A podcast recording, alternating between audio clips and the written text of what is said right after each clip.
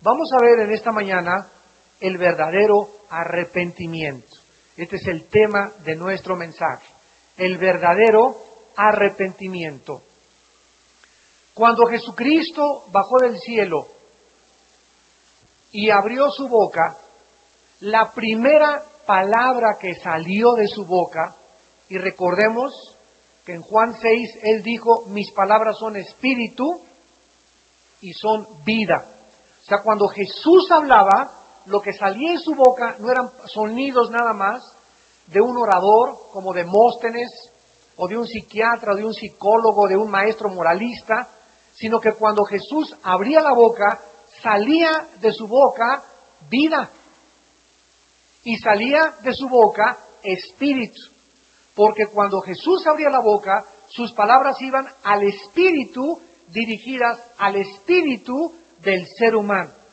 No iban dirigidas a la mente intelectual, no iban dirigidas al corazón carnal, iban dirigidas al espíritu del ser humano, a la parte más profunda que la Biblia dice de lo cual estamos compuestos. La primera palabra que salió de la boca de Jesucristo fue arrepiéntanse. La última palabra que Cristo mencionó antes de ascender, cuando se les apareció a los discípulos en Emaús, fue arrepiéntanse.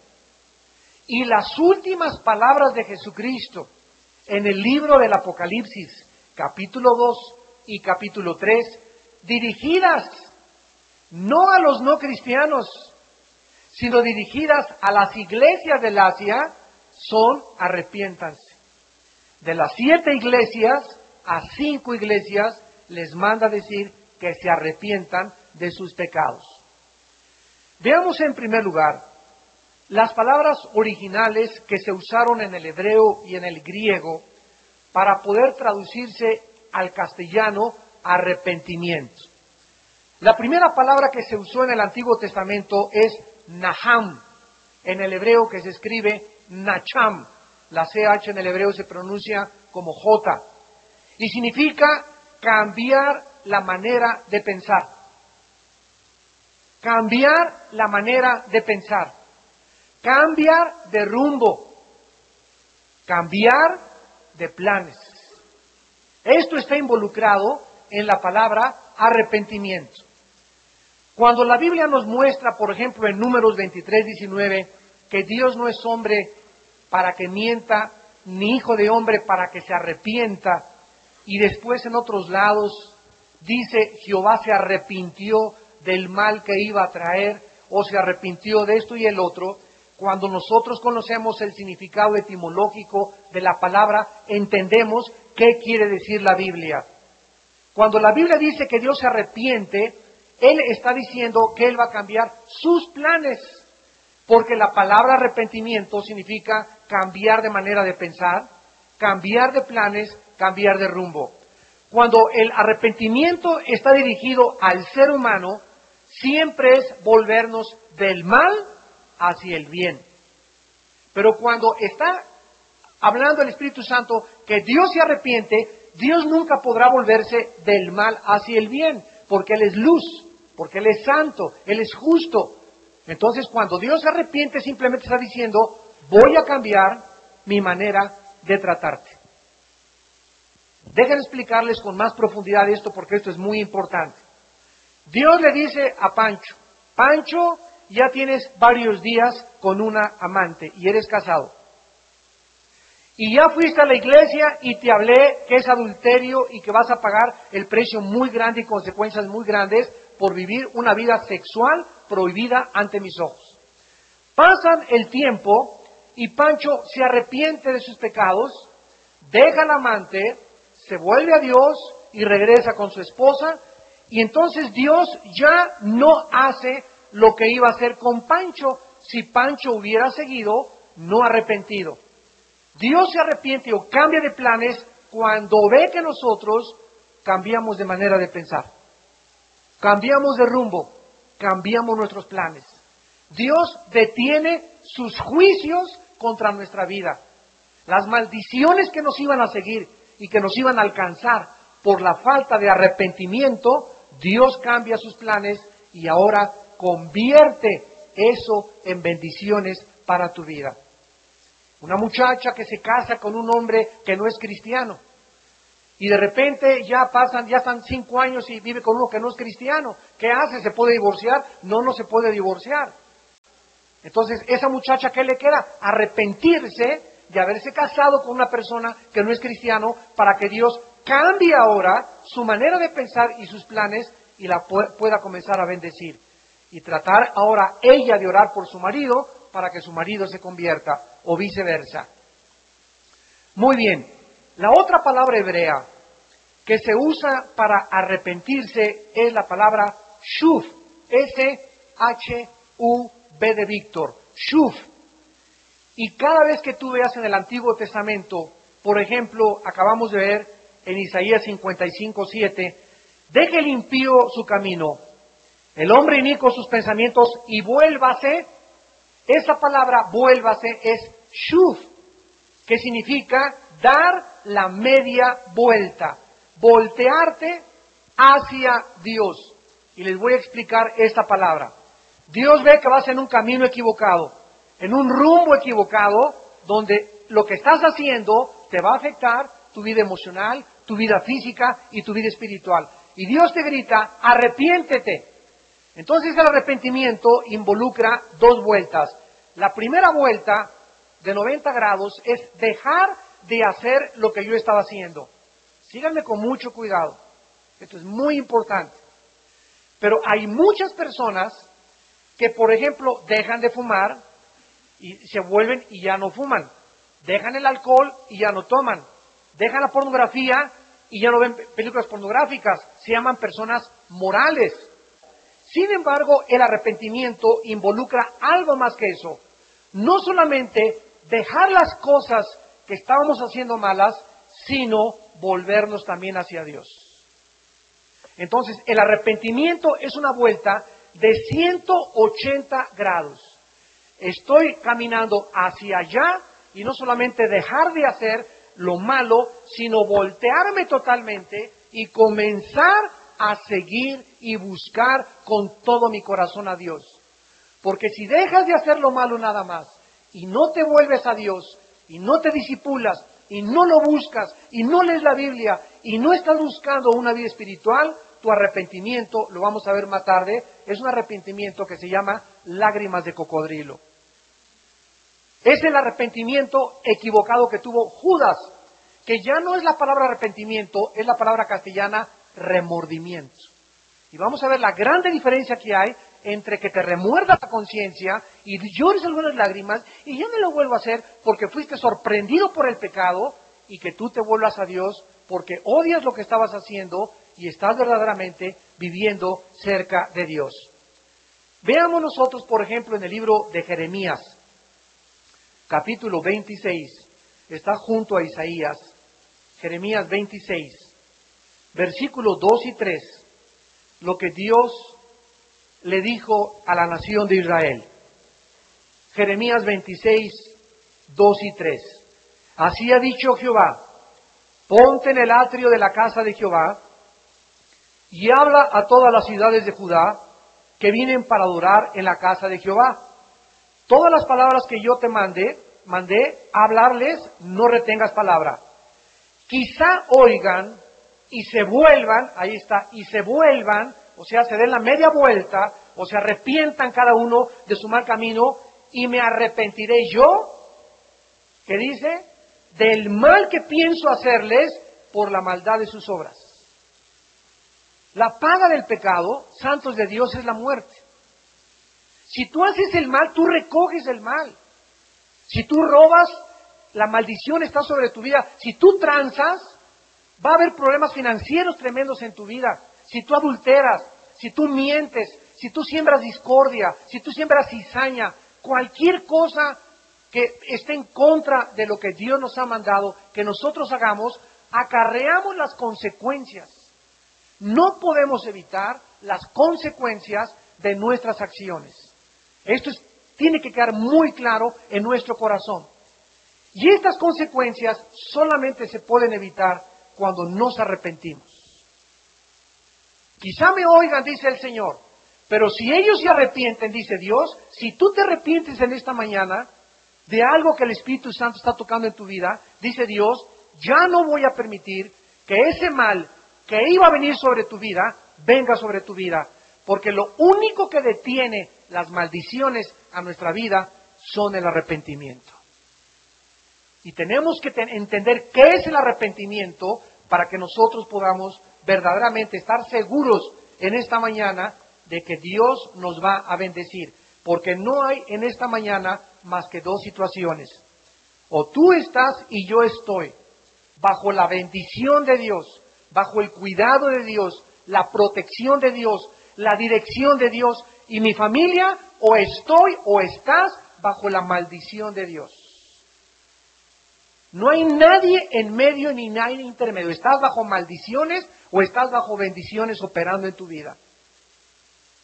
En segundo lugar, veamos que el arrepentimiento es condicional. En Primera de Reyes, el primer libro de los Reyes, capítulo 8.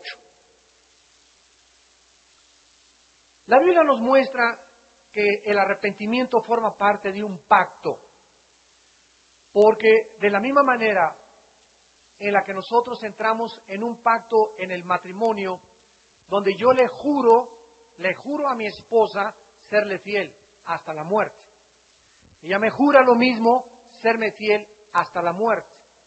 ¿Qué cosa es lo que hace que ese pacto en el que mi esposa y yo hemos entrado se rompa? ¿Qué es lo que en ese momento, en ese pacto, se rompe y se entra al lugar la infidelidad, la desconfianza, los celos, los gritos, los sombrerazos? ¿Qué es lo que hace que en un matrimonio se rompa ese pacto? El adulterio el adulterio, la infidelidad. Tú tienes un novio y tienes una novia, ¿qué es lo que hace que rompas ese noviazgo? Que descubras que anoche tu novio andaba con otra o que tu novio estaba con otra. En ese momento tú no puedes ya andar con esa persona. ¿Por qué? Porque lo que hace que se pegue una relación entre un muchacho y una muchacha o en un matrimonio es la fidelidad, la confianza, la seguridad, esa lealtad que nos debemos de merecer el uno al otro. Si ahorita no eres fiel a tu novio o a tu novio, ¿cómo lo vas a hacer fiel casado? Imposible. Entonces tenemos que entender que hay cosas que rompen la confianza. Yo contrato a alguien en una empresa y le doy trabajo a un empleado y el empleado me roba. En ese momento, ¿qué cosa se rompió? La confianza. Ya no puedo confiar en él, lo despido. Tal vez puedo ser misericordioso y si le doy oportunidad dos o tres meses, pero ya mi confianza hacia él ya se rompió él va a tener que volver a ganarse esa confianza. Y va a tomar mucho tiempo en volverse a ganar esa confianza. Y así funcionan las cosas en el mundo espiritual. La única esperanza para que alguien rompa un pacto, ¿verdad? Es precisamente el arrepentimiento. Si tú rompes el pacto con Dios, donde Dios te dice, yo te voy a bendecir, mira las aves de los cielos que no siembran ni cosechan, y mi padre las cosecha y te voy a dar para tu comida, para tu escuela. ¿Quieres ir a Israel? No tengo dinero, Señor. No tienes porque no pides. ¿Y por qué no pides? Porque no me crees que te lo puedo dar. ¿Y por qué no me crees? Porque vives en pecado, porque vives en incredulidad. Por eso tus finanzas están siendo afectadas. Estás jugando una vida y quieres que te mande Israel de premio, te equivocas. Te voy a mandar a Xonacatlán de las manzanas. Todo funciona así en el mundo espiritual. El que no escatimó a su hijo, ¿cómo no nos dará todas las cosas? Todas las cosas, dice la Biblia. ¿Tú crees que Dios no quiere que vayas a Israel? Claro, llegar nada más descender ahí en el Tel en el avión y sentir ese, esa atmósfera donde caminó Jesucristo, entrar a Jerusalén, es una experiencia que jamás en ningún otro lado la puedes adquirir más que pisando ahí las tierras donde Jesús vivió. Es, ves, todas las construcciones que ves son las construcciones más antiguas de la humanidad. Los vestigios más antiguos de arqueología se encuentran en esa zona del Medio Oriente. Pero muchas veces no hay eso en nuestra vida. ¿Por qué? Por nuestra tacañería, nuestra avaricia, nuestro pecado. Dios lo atamos de las manos y no tenemos esas bendiciones. Miren ustedes lo que le dijo Dios a Israel en 1 Reyes 8, versículo 46. 46 en adelante. Si pecaren, por favor vean el sí condicional. Si pecaren contra ti, porque no hay hombre que no peque, y estuviereis airado contra ellos y los entregares delante del enemigo, ¿qué hace Dios cuando tú pecas contra Él? ¿Qué hace Dios cuando tú pecas contra Él y no te has arrepentido? Te entrega en manos de los que te quieren hacer daño. Y en esta mañana no hay ninguno de nosotros, ningún ser humano, que no tengamos enemigos. Todos tenemos alguien que nos quiere hacer algo. No somos moneditas de oro para caerles bien a todos, dice la canción mexicana. Entonces no le caes bien a todos, ni tú ni yo tampoco. Y tú tienes enemigos y yo tengo enemigos. Tú tienes gente que hable mal de ti, yo tengo gente que hable mal de ti. Pero cuando nosotros vivimos arrepentidos delante de Dios, esas personas no nos pueden hacer nada. Y esas personas lo que digan en contra y las maldiciones que nos lancen, se les van a regresar a ellos como un boomerang y lo que ellos dijeron o lo que ellos desearon hacerte mal, ese mal les vendrá a ellos, porque estás bajo la murada del Altísimo. Si pecaren contra ti y estuvieres airado contra ellos y los entregares delante del enemigo para que los cautive y lleve a tierra enemiga y ellos volvieren en sí. Y ellos se regresaran y ellos se arrepintieran. En la tierra donde estuvieras cautivo, si se convirtieren y oraren de los que los cautivaron y dijeren, pecamos, hemos hecho lo malo, hemos cometido impiedad y se convirtieren a ti. De todo su corazón y de toda su alma en la tierra de sus enemigos que los hubieran llevado cautivos y oraren a ti, versículo 49, tú oirás en los cielos. Dios está esperando todos los días a los pecadores arrepentidos. Ahí estás ya, te metiste con tu novio y ya te comenzó a crecer la pancita. Ya te comiste la torta antes de tiempo, muchacha que me escuchas. Cometiste un grave error. Hay que proteger a esa muchacha si está arrepentida. Pastores, ayúdenme, para eso estamos. Somos una familia en la iglesia, somos una familia. Y como familia nos debemos amar, tolerar y soportar para los arrepentidos, no para los grandallones que se quieran pasar de listos, que quieran burlarse de la autoridad, que quieran pecar, que quieran hacerle daño a la gente. No podemos tolerar esa clase de personas por amor a los demás.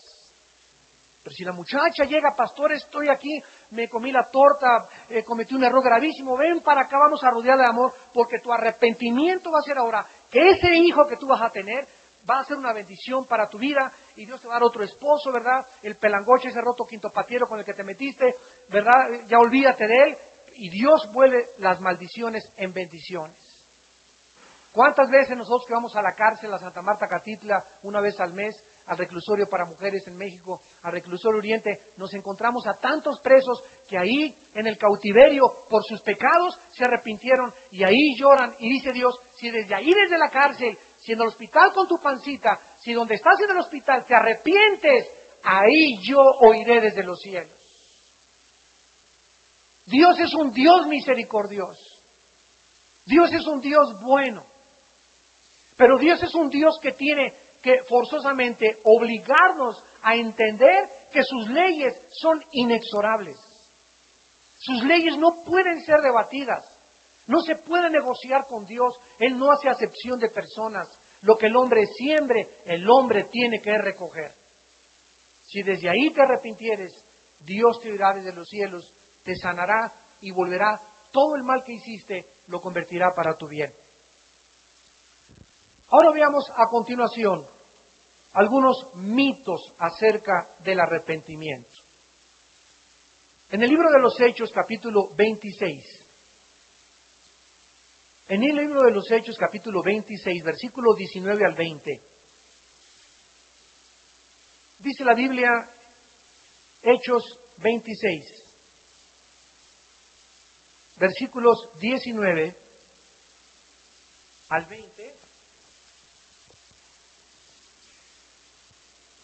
Por lo cual, oh rey Agripa, está hablándole Pablo al rey y le está contando su testimonio, no fui rebelde a la visión celestial, sino que anuncié primeramente a los que están en Damasco y Jerusalén y por toda la tierra de Judea y a los gentiles que se arrepintiesen y se convirtiesen, ahí están las dos cosas, a Dios, haciendo obras dignas de arrepentimiento. En primer lugar, una persona nunca podrá demostrar que está arrepentida verdaderamente hasta que no haga frutos dignos, obras de que verdaderamente está arrepentido. Déjenme darles algunos ejemplos. Un señor agarramos hace algunos tiempo, llegó la señora, mi esposa en adulterio. Le hablamos a Pancho Melón Panzón. Venga para acá, hermano. su esposa dice, no, pues sí es cierto. Eh, sí, sí, he adulterado. ¿Con quién se metió? Con la secretaria. Bueno, le damos a usted tres o cuatro días esta semana, ¿verdad? Para que usted termine esta relación. Si usted quiere verdaderamente que Dios lo ayude y que Dios lo restaure y que en su matrimonio. Pasó un mes y él, lo, lo vi en la iglesia y le hablé a la esposa y le dije, oiga señora, ¿cómo va don Pancho ahí este, en su relación? Me dice hermano, ay hermano, ¿usted cree que se haya arrepentido? Y le dije, ¿por qué? Me dice, porque todavía tiene a la misma secretaria. Inmediatamente cuando la señora me dijo esto, cuando la hermana me dijo esto, yo asumí, de acuerdo a lo que la Biblia dice, que esa persona había tenido lágrimas de cocodrilo. Que como había sido sorprendido en el pecado, no le quedaba otra más que dos que tres lagrimitas y tener que confesar su pecado. Pero que él estuviera arrepentido de lo que él hubiera hecho, no lo estaba. Porque si lo hubiera hecho, lo primero que hubiera hecho era correr a la secretaria, indemnizarla y no ponerla más cerca de él. Ay, estoy arrepentido de que caí en fornicación con mi novio y sigues saliendo con el mismo novio. Que lo único que quiere es manosearte cuando sales tú con él. Si tú estuvieras arrepentida, muchachita, no regresarías con ese muchacho. O le dirías, me vuelves a poner las manos y no salgo contigo otra vez. Pero no hay arrepentimiento hasta que no hay fruto. ¿La fe sin obras? ¿Puede alguien decir tengo fe y no tener obras? No, las obras no nos salvan, nos salva la fe. Pero la evidencia de que tenemos fe son las buenas obras. Así que la Biblia asocia siempre el arrepentimiento con obras dignas de arrepentimiento. Es una verdadera tragedia cuando una persona cree que está arrepentida y no lo está, porque esta persona puede encontrarse en camino al infierno. Dice Proverbios 14:12, hay caminos que parecen derechos, pero su fin es camino de muerte. Vamos a ver en primer lugar el primer mito. Mucha gente cree que la tristeza es igual al arrepentimiento. Muchas personas creen que se han arrepentido porque han sentido algo de tristeza por lo que hicieron. Pero aunque muchas veces esta tristeza puede ser real, no siempre es real. Repito, pueden ser lágrimas de cocodrilo. Hace pocos años, una persona muy famosa en Estados Unidos, el 42 presidente de los Estados Unidos, estuvo involucrado en una relación sexual en la Casa Blanca de inmoralidad tremenda. Y al principio todo lo negó, inclusive jurando, jurando que no había existido esta relación. Cuando ya no pudo negar sus acusaciones y esta muchacha confesó, etcétera, etcétera, declaró que estaba arrepentido. Pero realmente nos preguntamos, ¿estuvo arrepentido? La respuesta es no. ¿Verdad? Porque si hubiera estado arrepentido, como al principio lloró, y no es cierto, no cheto, no cheto, no cheto, él hubiera confesado, he pecado como cuando David fue descubierto, he pecado, he hecho lo malo, nadie tiene la culpa, soy yo el único culpable y no, ay, hice esto por mi mamá, hice esto porque me forzaron, hice esto porque tuve una infancia muy, muy desgraciada, hice esto porque nada, no hay nada que podamos decir cuando hemos pecado. Somos nosotros los que hemos hecho lo malo delante de Dios. Y tú eres el único responsable la única responsable de las consecuencias de tus pecados y yo de mis pecados. Una persona arrepentida nunca le echa la culpa a nadie. Soy así, no, eres así porque quisiste ser así. Y porque si tu mamá fue la prostituta de Santa Julia, tú no teniste por qué haber seguido los pasos de, tu mamá. Y si eres hijo de un narcotraficante, tú no tenías por qué ser narcotraficante como tu papá. Todos tenemos el derecho de escoger y de decidir nuestras decisiones morales. Debemos aprender claramente a distinguir lo que es la tristeza cuando alguien es sorprendido en el pecado y la tristeza que proviene cuando la persona arrepentida se entristece porque realmente le duele haber ofendido a Dios. Y porque realmente odia, odia con todo su corazón lo que Él hizo. Si nosotros no odiamos, escúchenme, si nosotros no odiamos con la misma pasión que amamos a Dios, no estamos arrepentidos.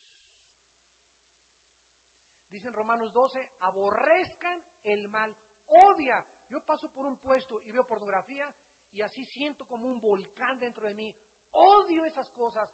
Este, este puesto de periódicos va a infectar, es como un veneno a miles de niños, a miles de jóvenes, a miles de matrimonios. Una película que salgan por ahí con encuerados o encuerados, ¿verdad? Me salvo de la película. ¿Por qué? Porque no puede ser, no puedo quedar ahí.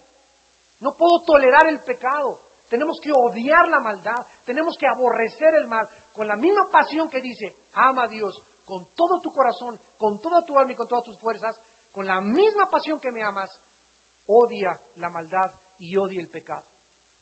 Y hasta que no hay esa pasión de el odio por lo que es malo, no podemos verdaderamente amar a Dios con todo nuestro corazón. En Hebreos capítulo 12, en el Nuevo Testamento, Hebreos 12. Tenemos el caso de Saúl. Todos ustedes recordarán que es famoso porque vendió su primogenitura por un miserable plato de lentejas. Y para que ustedes entiendan esto como antecedente histórico, brevemente déjenme recordarles, la primogenitura le daba al hijo primogénito el derecho de recibir el 60 o el 70% de la herencia cuando el padre muriera. Hagan de cuenta que el padre tiene tres hijos. El primogénito recibía el 60 o el 70% de las bendiciones y de la herencia física, casas, propiedades, dinero del padre. Y lo que quedaba se lo repartían los demás hijos. Entonces, era un derecho maravilloso ser el primogénito. Por eso dijo Dios, los primogénitos son míos, dijo el Señor en el Antiguo Testamento, y nombró a Israel como su primogénito. Este muchacho Esaú nació primero que Jacob. Él tenía el derecho de la primogenitura, pero por un plato de lentejas vendió los derechos y las bendiciones que Dios les quería dar. ¿Y cuántos de ustedes, por una mujer, la bendición de tener a tu esposa, tu familia, tus hijos, ser feliz con una familia, por una mujer, por un plato miserable de lentejas, por medio de placer, vende las bendiciones por irte con esa mujer a Cancún. Las bendiciones que tiene Dios para tu vida como muchacha, como joven. Dios tiene un muchacho para ti, para casarte lindo, una muchacha, y por un plato de lentejas, por acostarte con él, vendes todo tu futuro, arruinas toda tu vida por darle gusto a ese mugroso. Por un plato de lentejas en tu negocio robas 50, 100 mil pesos. Dios quería bendecirte en los próximos años. Y por unos pocos centavos que tú quieres para pagar la renta, para pagar la letra del carro, robas, cometes fraude, engañas, tranzas a la gente, vendes tu primogenitura por miserables 50 mil pesos. Y arruinas totalmente tu futuro. Dice Hebreos capítulo 12, versículo 16. No sea que haya algún fornicario o profano como Esaú, que por una sola comida vendió su primogenitura. Escuchen el versículo 17. Porque ya sabéis que aún después, deseando heredar la bendición, fue desechado. Y no hubo oportunidad para el arrepentimiento, aunque la procuró con lágrimas. Arreglemos este esta aparente incongruencia del versículo 17. Por un lado, dice que Saúl quiso, después de haber vendido su primogenitura, arrepentirse, ¿no es verdad? Deseó y hasta chilló y gritó y pataleó. Pero ahí mismo se nos dice que cuando él quiso arrepentirse, Dios le dijo, Nanay, ya tu oportunidad se pasó, aunque llores y patales. ¿Qué nos enseña esto? Una de las verdades más profundas de la teología del arrepentimiento. El arrepentimiento es un don de Dios. El arrepentimiento es un don que Dios te da cuando Él te está hablando. Cuando oigas su voz, no te endurezcas. Cuando oigas su voz, no te endurezcas. No es cuando tú quieras arrepentirte, es cuando Dios te dice que te arrepientas. Por ejemplo, en esta mañana Dios a través de la Biblia me está usando a mí y está usando la Biblia para decirles a muchos de ustedes, hoy que estás escuchando mi voz, te estoy llamando a que te vuelvas a mí y a que te arrepientas. Escúchame, si tú no te arrepientes hoy de aquellos pecados que Dios está poniendo la llaga en tu vida, y tú te vas a tu casa y dices en tu corazón, lo voy a pensar, el martes, el miércoles, tú no sabes si esa oportunidad te va a llegar. Y cuando tú quieras arrepentirte y aun con lágrimas, no lo vas a poder hacer, porque no es cuando tú quieras, es cuando oigas la voz de Dios, no endurezcas tu corazón. Esto es tremendo, amados santos de Dios, tremendo, porque es cuando Dios nos habla, cuando es la oportunidad para arrepentirse. Cuando Dios le dijo a Esaú que lo hiciera, no lo hizo. Y cuando él quiso hacerlo, no le dio oportunidad. Es como la persona que dice, bueno, yo ahorita me voy a disfrutar los placeres, la vida, eh, el dinero, el poder, la popularidad, etcétera, etcétera. Y cuando ya esté en la ambulancia, en la Cruz Roja, cuando yo me lleve la ambulancia al hospital ya me estén haciendo allá, eh, que, me estén tomando la presión y me digan que ya me... Cuando esté en agonía, le voy a decir a Dios que me perdone mis pecados. Y me voy a arrepentir. ¿Sabes algo? Esa oportunidad no te va a llegar. En primer lugar, la mayor parte de las veces, cuando alguien se muere, se muere inesperadamente una embolia, un ataque fulminante al corazón, un asesinato, una balacera, un accidente de tránsito, te vas a la barranca, tú no sabes cuándo. En segundo lugar, Dios sabe lo que estás pensando y nadie se puede burlar de Dios. Así que si tú en tu corazón dices, me voy a arrepentir cuando yo quiera y después de que yo me dé la dulce vida y después de que yo piense que ya, entonces me voy a arrepentir, te equivocas. Cuando tú lo quieras hacer, Dios no te lo va a conceder, porque es cuando Él te dice, arrepiéntete, cuando tú debes volverte a Él.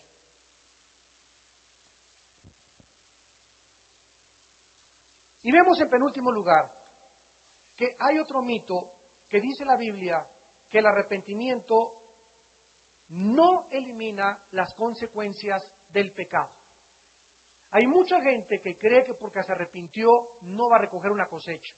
¿Qué verdades tan importantes estamos viendo aquí en esta mañana? Es absurdo e ilógico suponer que cuando una persona se arrepiente no tendrá que recoger las consecuencias de su pecado. Escúchame, Dios te perdona, pero las consecuencias ya te embarazaste, ya traes a tu bebé y ya Dios te perdonó. ¿Qué significa esto? Que ya Dios puede tener, puedes tener comunión con Dios, puedes orar y Dios te escucha, te da, te da sabiduría, pero van a ser tu bebé, vas a tener el parto, vas a sufrir, vas a tener que ponerte a trabajar, Dios te va a conseguir trabajo, pero vas a tener que velar por él, cambiar pañales, sufrir vergüenza. Esas consecuencias no las vas a poder evitar. Ya robaste un banco, ya traficaste con droga, te agarró la policía, te vas a quedar cinco años ahí en la cárcel. ¿Por qué? Porque son las consecuencias que tienes que pagar por tu pecado. Ya cometiste adulterio, ya Dios te perdonó, pero ¿cuántos años van a pasar para que tu esposa vuelva a tener confianza en ti? Ya estoy arrepentido en mi vida, demuéstremelo. ¿Cómo? A través de una vida santa delante de, tus hijos y de mí, a través de una vida de consagración delante de tus ojos y de mí, a través del tiempo. Solo el tiempo demuestra. cuando la persona acepta recoger su cosecha que está arrepentida. Mientras tanto, no es cierto que la persona se haya arrepentido. Una persona muy famosa también hace algunos años cometió adulterio y se arrepintió. ¿Esa persona podría continuar en su vida como si nada hubiera pasado? Para nada. Ya Dios la perdonó, gracias a Dios, pero ahora las consecuencias de todo lo que él hizo las va a tener que recoger. David fue perdonado por su adulterio, ¿recuerdan? Y además por el crimen que cometió contra Urias, el esposo de la mujer con la que se metió. Y Dios lo perdonó. Pero ¿qué le pasó a David? Llevó durante casi toda su vida las consecuencias de su pecado dentro de su propia familia.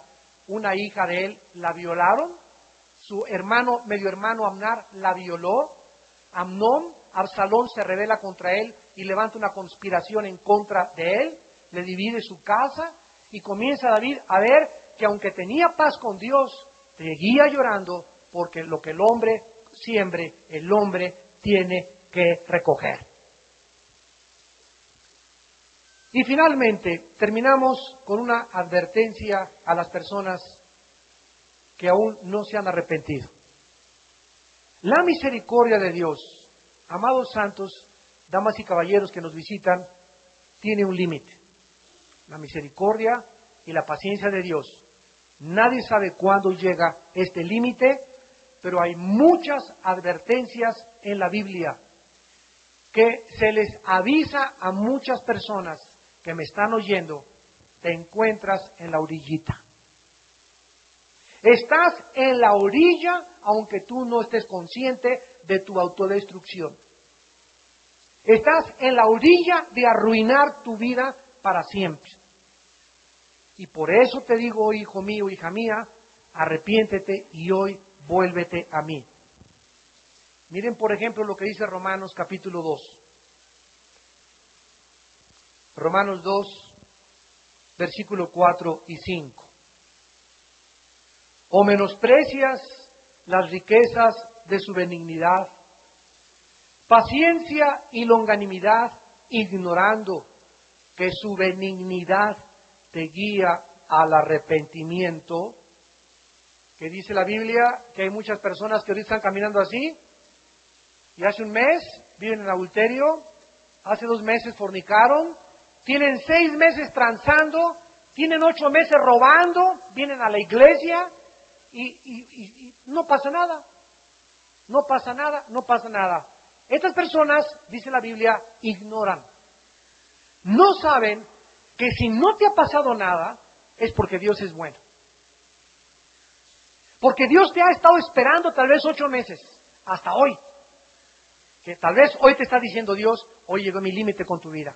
Si hoy tú no te vuelves a mí, cae el hacha del juicio y el hacha ya está puesta a la raíz de los árboles. Y todo árbol que no dé un fruto va a ser cortado. Por la paciencia de Dios, por la longanimidad de Dios y por cuánto nos ama Dios, muchos no hemos sido aún destruidos. Pero por tu dureza y por tu corazón no arrepentido, versículo 5, atesoras para ti ira por tu corazón que tienes ahorita, que te has endurecido contra mí, dice el Señor, estás guardando y guardando, mientras más mal les hagas, más grande será el juicio sobre tu vida. Estás atesorando ira para el día de la ira y de la revelación del justo juicio de Dios, el cual pagará, Dios pagará a cada persona conforme a sus obras. Todos nosotros tenemos el derecho de recibir la misericordia de Dios a través del arrepentimiento. ¿Qué significa el arrepentimiento? Dos cosas. Cambia tu manera de pensar. Cambia tu manera de pensar respecto a lo que estás haciendo. A lo que Dios llama pecado, tú llámale pecado. No digas, es una canita al aire. Es que yo tengo un taller mecánico y vendo motores desvielados y les digo que son nuevos y están ajustados.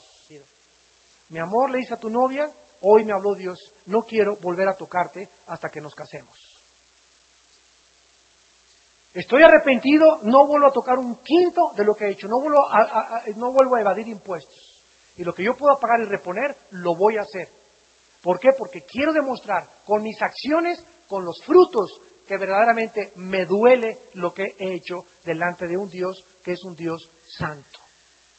Y si no es así, puedes venir a la iglesia, puedes tocar en el coro, puedes ser edecán, puedes trabajar en cualquier ministerio, puedes ser pastor, puedes ser misionero, pero tus pecados te alcanzarán, dice el Señor, porque lo que el hombre siembre, el hombre tiene que recoger. Vuélvete a Dios en esta tarde, el, que, el cual será amplio en perdonarte y tendrá de ti misericordia. Los que se vuelven a Dios no son castigados por Dios, son perdonados por Dios, viene la paz a tu vida, ya estás en una relación adecuada con Dios y de aquí en adelante, sí Señor, voy a recoger mi cosecha, pero contigo. Dios te va a ayudar muchacha embarazada, a que tengas ese bebé, a que pagas tus deudas, a que te levantes de donde estás, de donde caíste, en la cárcel va a estar contigo, te va a ayudar, te va a fortalecer, te va a dar gracia con el carcelero, con los presos, con los demás, Él te va a dar gracia con los abogados para que pronto salgas, porque cuando encontramos la gracia de Dios, es a través del arrepentimiento. Arrepiéntanse, dice el Señor, y yo tendré misericordia de tu vida. Oremos.